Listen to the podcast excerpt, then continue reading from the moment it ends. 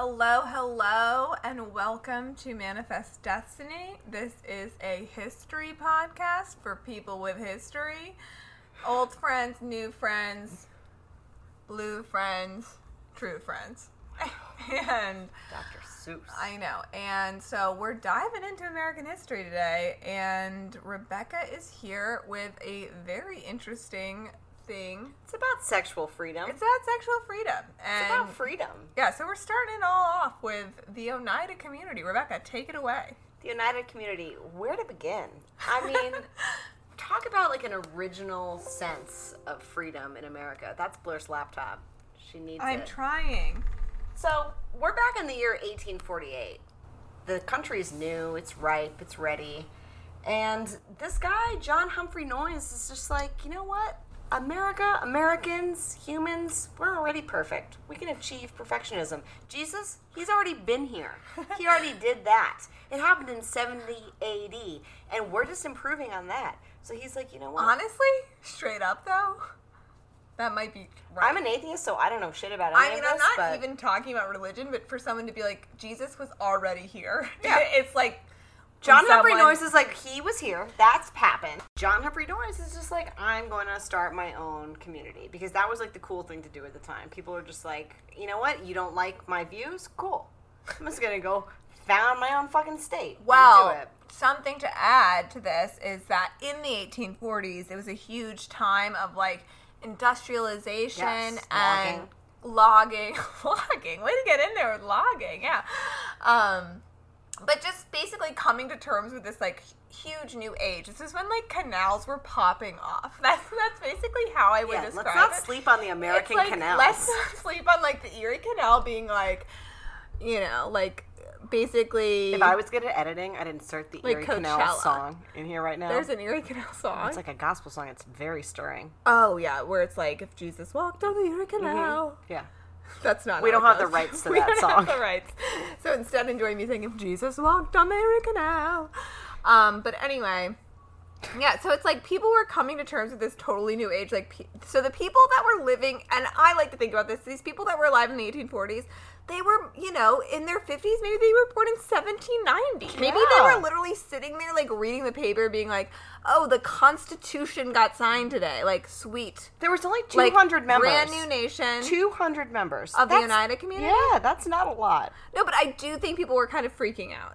Yeah, but I think the fact that it was only a very small amount of people that, like, really took that to heart means that your theory is exactly right. People were just reading the paper and were like, that sounds like me.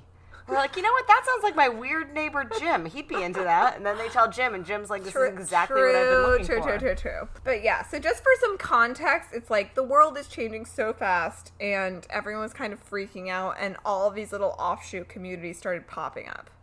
And the Oneida Community was one of them. Mm-hmm. And they, tell me more. Tell me more. They made their monies with the loggings and all sorts of other industries, and they were very organized. They had all sorts of committees. They were like really the thing that popularized the American Committee, which I think is what? a scourge on the on the country ultimately. Or on committees. I think committees are the worst. But they really started it. They loved committees. Well, they if they'd loved... done a better job, maybe we'd like committees more. I mean, maybe. They also loved gender neutrality, which I'm personally here for. So the women dressed as men. They all had cute little pixie cuts. Wait, so where was this happening, though? In New York. New York? Okay, yeah. So how far upstate? Upstate. I think anything that's not New York is upstate. Same. So we're in agreement. Okay, So it was fine. upstate New York. So it was upstate New York. And they were doing it with their pixie cuts. And the big, so there were some like big principles of the community, of perfectionism, perfectionism. This is quickly turning into drunk history because we are on our third glass of wine. And when you are the age we're at, three glasses is all it takes. I'm canceling tomorrow. So they believed in communalism, which is just like a fun word for communism. So they shared everything. And the older I get, the more I'm like inclined for communism. I think that like if I were ever to be prevailed upon to have a child, I'd want it raised well, communally. To me, here's my thing about communism. Yes. Is that... Wrong? What? If it feels so right.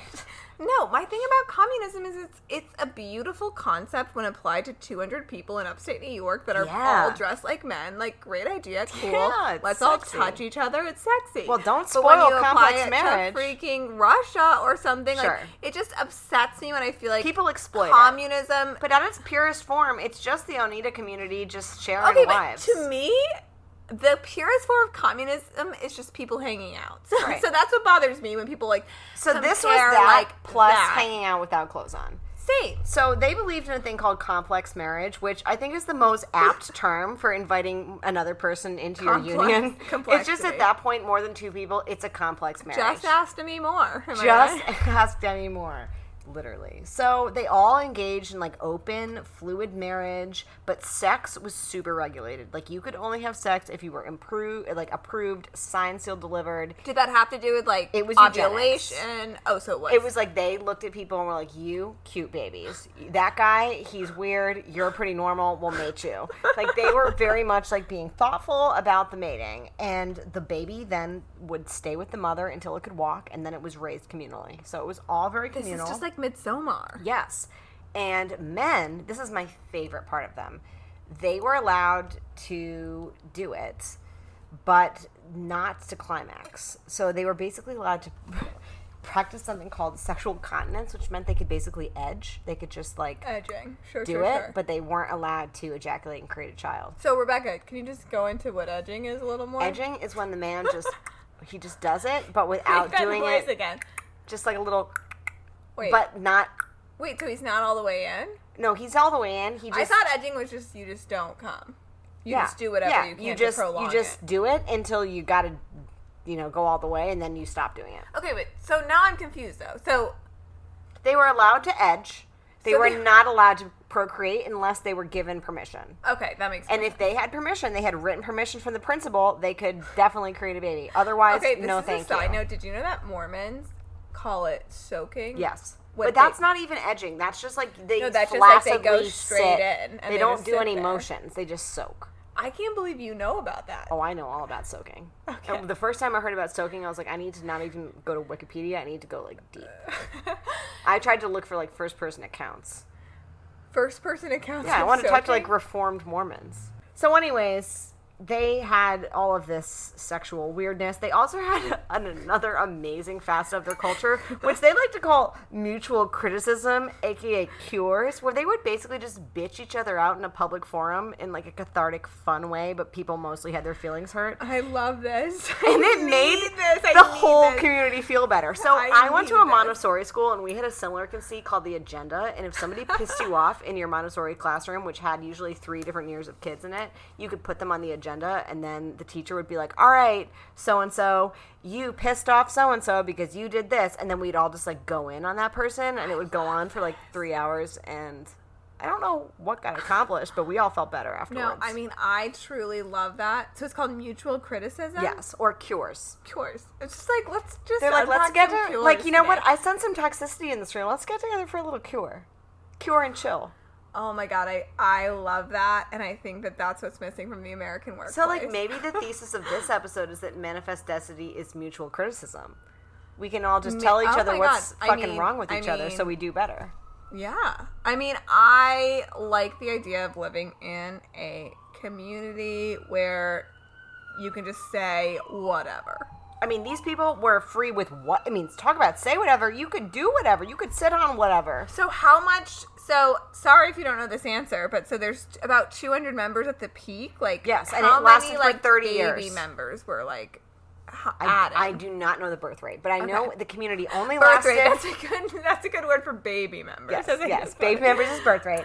Uh, it was only thirty years, and there okay. were two hundred members according to the fine people at Wikipedia. So. I can't tell you much more than that. But I can tell you that in eighteen seventy-nine, Noyes was like, you know what? I'm out. I'm going to Canada. Fuck this whole country. And Wait, this... so was he just not into the group anymore? So he Did left he get because... a social criticism? It was not him. It was Mutual more criticism. that everybody was freaking out because the plural marriage was causing some issues. People were getting jealous, as rightfully expected. And Noyes was like, you know what? I don't really want to deal with the tensions around complex marriage, so I'm going to go to Canada and you can work this Did out. Did he bring any girls with him? He, I think he brought one, maybe two. And he was like, you know what? I'm going to be sparing. You guys work it out amongst yep. yourselves. I'm going to just keep these two, and the rest of you work this out. So he left. And then the rest of them, you know what? They fucking worked it out. Because the Oneida... Uh, Oneida. Oneida. Why do I keep calling her? Oneida Community L T D became like one of the premier manufacturers of silver plate, silverware, plates. I have Oneida mm-hmm. plates, Oneida mm-hmm. plates in my fucking drawers. You have so. Oneida plates in your drawer. Rebecca. I don't know why I cannot pronounce. Do not come for the Oneidas. The Oneidas hate me already. But anyways, I thought that was quite exciting and interesting. I love that. I love a sex cult. I love. So my question for you is: powerful, would you join? Charismatic it? Leader. Would you be welcome to so, any man edging in you? It's not about the edging. To me, I wouldn't join not because of the edging, but because it seems like there's a lot of fine labor involved. Like, you have to like make plates and paint them. Don't want to do that. I don't know if that's something that the women were necessarily doing. I think they were fucking strutting around in their pixie cuts, telling the men what to do, pegging them when they felt like it, and birthing babies well, when I they also, found an optimal choice. I also choice. do like the idea that you would just birth a baby, and then once it starts walking, you're like, out of here. Bye. Get out. Oh, it's not cute anymore? Deuces. Exactly. Yeah. So, you know, I, I see why people might be drawn to it, especially people of the eighteen. I, it would be the only way I would have a child. What we are we doing next? Oh, like we've do. got a fucking topic for the B topic. We have Blair. a really big Blair B topic. Blair has been tantalizing me with this since we started Rebecca, this crazy I journey. I just love that you don't know about it, which makes me feel like our listeners might not know about it. I don't know and about this at all. It's an insane thing. Okay. I'm talking about, and I don't, like, the words I'm about to use I'm so excited. Are, like, very vulgar. Like, I'm truly not, I hate the P word, I hate the D word, you Ooh, know. Me too. Truly all of them. Girl school. But I'm going to say... Like, I'm, I'm literally just going to be like, so this is about L B J's dick. This is what this I D is, because people need to know. People need to know. It's essential. It's truly essential to understanding Lyndon Baines Johnson's Baines. character. Baines. B A N I. Baines make her dance. I know. So anyway, so I am doing L B J's dick named Jumbo. Um, oh. Yeah, he named it Jumbo. We'll get into it, but so for those of you who want to brush up a little bit, Lyndon Baines Johnson was a former vice president, former senator that had been the, he might have killed J F K, we'll get into it, but basically he assumed the presidency in nineteen sixty-three when J F K was assassinated, potentially by him, we'll um, get into it. On the plane, it was all very moving. It was all very moving, but basically this is a man from Texas who has been bred his entire life to be president, and he was really freaking out at the end of J F K's term that he wasn't going to be like a secondary pick for his second term as vice president. Um, so he finds himself with all this power, and this is like an old boy Texas senator. Like, that's the only way they come. That's the only way that old boys come from Texas. The They're all senators. Bleeds. They're all senators. But it's kind of important to note that he is a family man. He is someone who, even though he is just a very- like Teddy Kennedy was a family man. Well, okay. The thing about Lyndon B. Johnson, and we'll talk about it, is that he has a very complicated legacy because A, this is a man who escalated the Vietnam War like it was going out Big of time. style. Like, he was like, wait, I just want to make sure all these seventeen-year-olds from poor cities in America die. Like, it was completely messed up. But at the same time, like, he is... He basically started the legacy of welfare in this country. Like, the war on poverty... Poverty... I don't know why I said poverty. Daisy Bates. She worked um, with L B J. But, yeah, but basically during his presidency, he introduced, quote-unquote, the Great Society, which was a welfare program. He It was really important to him that it was embarrassing to America, and it was, like, a stain on the American reputation that we had so many poor people living in our country and, like, so many people with potential that were not meeting it. Like, he was like, this is weighing on me as a president, and, and that's why he started the Great Society, he started a lot of different stuff, started Social Security, but again, really escalated the shit out of the Vietnam War, so a lot of people do not like him. So anyway, you're getting the idea of him. He's kind of a paradox. He's a he's a Democrat from Texas for starters, so you know he likes a fight. He does. He likes a rabble. And he was also known as Master of the Senate because he... He would, like, read the weird Senate rule books that were, like, eight hundred pages long and, like, find, like, one little thing in the fine print and he'd be like, ah, do declare, we're not going to pass this law today. Like, he was kind of a genius in that sense. So, that's just a little bit of background on L B J. Now we're going to go into Jumbo, his I don't think I'm ready. It's Dick. Why aren't you ready? Because I don't want to picture it. Well, so it's called the Johnson treatment. Oh, God. Is what he kind of did to people. Like, this is a time when... Was this done with consent or not? This is nineteen sixty-three, and I'm saying... That's what I'm saying. It's like consent is so foreign fluid. At this time. Not fluid. It's just, like, not something people ask or want for. Like, he would literally go into the bathroom and tell, like, a reporter or an advisor to follow him into the bathroom. And then he would just, like, keep using the toilet, like, with the door open. Um, he's speaking to McGeorge Bundy in the bathroom, and he turns away to the wall. Johnson, yeah, Bundy turns away. He's like, I don't need to see you peeing, my boss. And then Johnson's like, you get over here. Come closer. And oh then Bundy God. walked closer, and the president was still facing the wall as Johnson called him closer, causing Bond- Bundy to almost accidentally fall into his lap.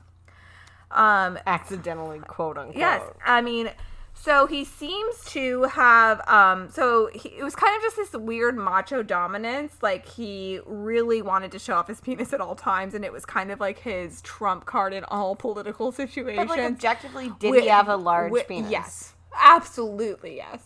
He literally, okay, this is true, Rebecca. I was saving this for last, but a reporter asked him off the record, why are we in Vietnam? And he whipped out his dick and threw it on the table and was like, this is why.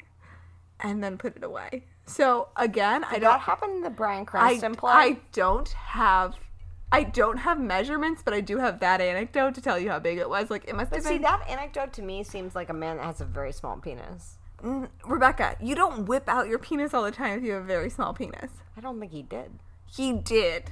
There's many firsthand witnesses. Conspiracy. Conspiracy. No, it was really big. Okay, so he goes, as a, so it let him show off his penis. He's standing at the urinal. He would sometimes swing around to continue the conversation he was having, his genitals hanging free. Jesus. Once he even pointed it out to a lawmaker standing next to him at the urinal, who's asking him about, you know, laws, policies, things senators talk about. And he goes, hey, you ever seen anything this big, to the senator? Swings it around a little in his hand, and then they just keep talking politics. Like, that's how big it was. As one does. As one does. So it's like, if you're, like, I get being skeptical of this man, but make no mistake, it was big. It was big. He also, like, literally used to urinate in front of, like, White House press. Like, they would come onto the White See, House lawn to talk to all of his behavior is compensation to me. It's like he maybe put, like, a little sock in there, something to bolster it up, prop well, it. Well, now that we're talking about it, that's a perfect, perfect transition to he has a recorded conversation that we can listen to. We don't have to. It's fine. So he always found a way to work it into conversation. So a tape surfaced of him while he was in office, while he was the president of the United States of America, Um, where he's talking to his tailor, and he's like, you don't leave enough room for my big old Texas balls. Like, he oh. he got, like, this is a direct quote from the corner. He goes, the crotch where the nuts hang, it's too tight. Oh. It's like riding a wire fence. See if you can't leave me an inch where the zipper ends, round under back my back to my bunghole. So he was tucking like a drag queen. So I could let it out there if I need to. No, he was just... I but mean, that's the, what that is. The that's fact tucking. That he said bunghole is everything. So his tight pants... might explain, this is from a website, why Johnson would often reach into his pocket while speaking to senators and rustle around in there, rustle. casually Just adjusting rustle. himself. And it gave him the opportunity to remind people he was speaking to that he had a really big penis, which he often did. Basically, Johnson thought it was a good way to remind them that he was more of a man than they were, so they should do what he said. He seemed to be pretty obsessed with it in general, and once he even used it to justify the Vietnam War. So this was what I was telling you before when he was talking to reporters, and they're like, I don't understand. Why are we in Vietnam? No one is becoming more democratic. This is crazy. In an off-the-record it's conversation, he whips out his penis and is like, this is why, bitch. And it's all just so crazy. And it's so just what appeals, what what manifest destiny through line do we have here? Like, what, well, I just what think is that about this man's big penis that Freudianly, gets you off? It doesn't get me off, Or Rebecca. It seems to get you off historically. I just think it's very interesting to think about, you know, every... Penis. Penises, A. Well, A, it's, it's very Freudian, because even though he has a big penis, it's like a very intense... penis. Preoccupation with power. You know what I mean? It, it like penis. Does show how much he was, how far he was willing to go to be like, this is my whole identity. My whole identity is like. But what man does not think their identity senator. Is their penis? I mean, I say this all the time. I say, you know, if I've been preconditioned. Can you to imagine that? How differently women would act if they had an external organ outside of their body? Just have you read The around. Power? Oh my God! Of course. Side note, read The Power. Side note, it's my ultimate fantasy. I had to go on our N P R, W N P R show about it, and they were like, yeah, power corrupts. And I was like, but what this is it? What I want. This is the outcome that I see for the future. I want to electrocute men every day for the rest of my that life. It was such a long time ago that I read that book. It was such a hopeful time. Ho- hopeful. Very hopeful time. It was when we felt like we did have the power. Yeah. But, I mean, it's just so interesting to, like, look back on in the context of United States history. This is a man that was, like, owning it, shoving it in everyone's face. But at the same time, it's like, okay, we've had, you know, we've had forty-five presidents, and they've all had dicks. And it's like, it's crazy that this is the only one we really know about on the record. Like, please D M me. But, I mean, we know about Clinton's because he was involved in several sex scandals. We know about Trump's. Well, I mean, we know that it's really gross Small. And awful. But, I mean, they, but about Clinton, they would be like, yeah, it's about five inches erect, like, no moles. Because he had so many, like, sex scandals. At the and we're going like, to get to that. We'll get to that. Like, stay tuned. I am ready to I'm talk about Monica. I'm hoping we can get Monica as a guest. She's, oh, not, she loves, she's not doing anything. She loves She loves features. Talking about it. We got to probably, like, hold off on Monica. So, what else do we have today? Um, wow, not What's as What's our through line? Our through line, I think, is power. Sexual power. Yeah. I mean, are you concerned that this isn't long enough? No, I'm not concerned at all. I'm just thinking about what the Oneida Company has to... Oneida. You know, I think the thesis here is that I don't know how to pronounce Oneida. Well, the thesis here is that you're not an ally, because that was like a very prominent yeah. Native American tribe. Well, great. So I'm canceled, and Blair's doing Rebecca's just fine. Rebecca's canceled, and I'm rising from the G D ashes, much like M L, Monica Lewinsky. Much like Jumbo, L B J's dick. I, I literally thought that this was going to be such a fun, lighthearted thing to talk about L B J's penis. I and mean, Rebecca has not acted. She's been like, appalled by it. Big dicks in general terrify me. You have to understand one thing. It's that, like, you are preaching to the wrong choir here. Like, if I hear wind of a big dick, I'm like, run away, gather the horses, the caravans. It's time to pack up and leave. Okay. Like, I'm not interested in that. That scares me. Okay, that's I'm fair. All set. So I think maybe that's the the main reason why I can't relate to your fun anecdote. But also, like, L G B L G B L B L G B T Q. Well, I do think he has one of the dirtiest sounding presidential yep. names, L B J. Oh, yeah. It's a long blowjob. I was thinking little blowjob. Well, you just said he had a big dick. That was the whole well, point of this episode. Well, he definitely has a big so dick. So I think it would be a long, because you have no, to... Make no mistake. It's a long route. Jumbo is in it. Anyways, I don't like the name Jumbo whatsoever. There's a great drag queen on What's Canada's Drag Queen. What's a good penis queen. Name to you? No penis name. The answer is no. None of them. None of the above. Okay. So listen, if you love this podcast and you want more content like this, stay tuned and we'll drop it on you. Bye. Thank you for listening to Manifest Destiny, a millennial take on the American millennium. If you enjoyed our show, please leave us a positive review on your preferred podcast platform, but only if you enjoyed it. Looking for a history fix in between episodes of Manifest Destiny? Be sure to follow us on Instagram at Manifest Destiny Pod for exclusive content and quality memes.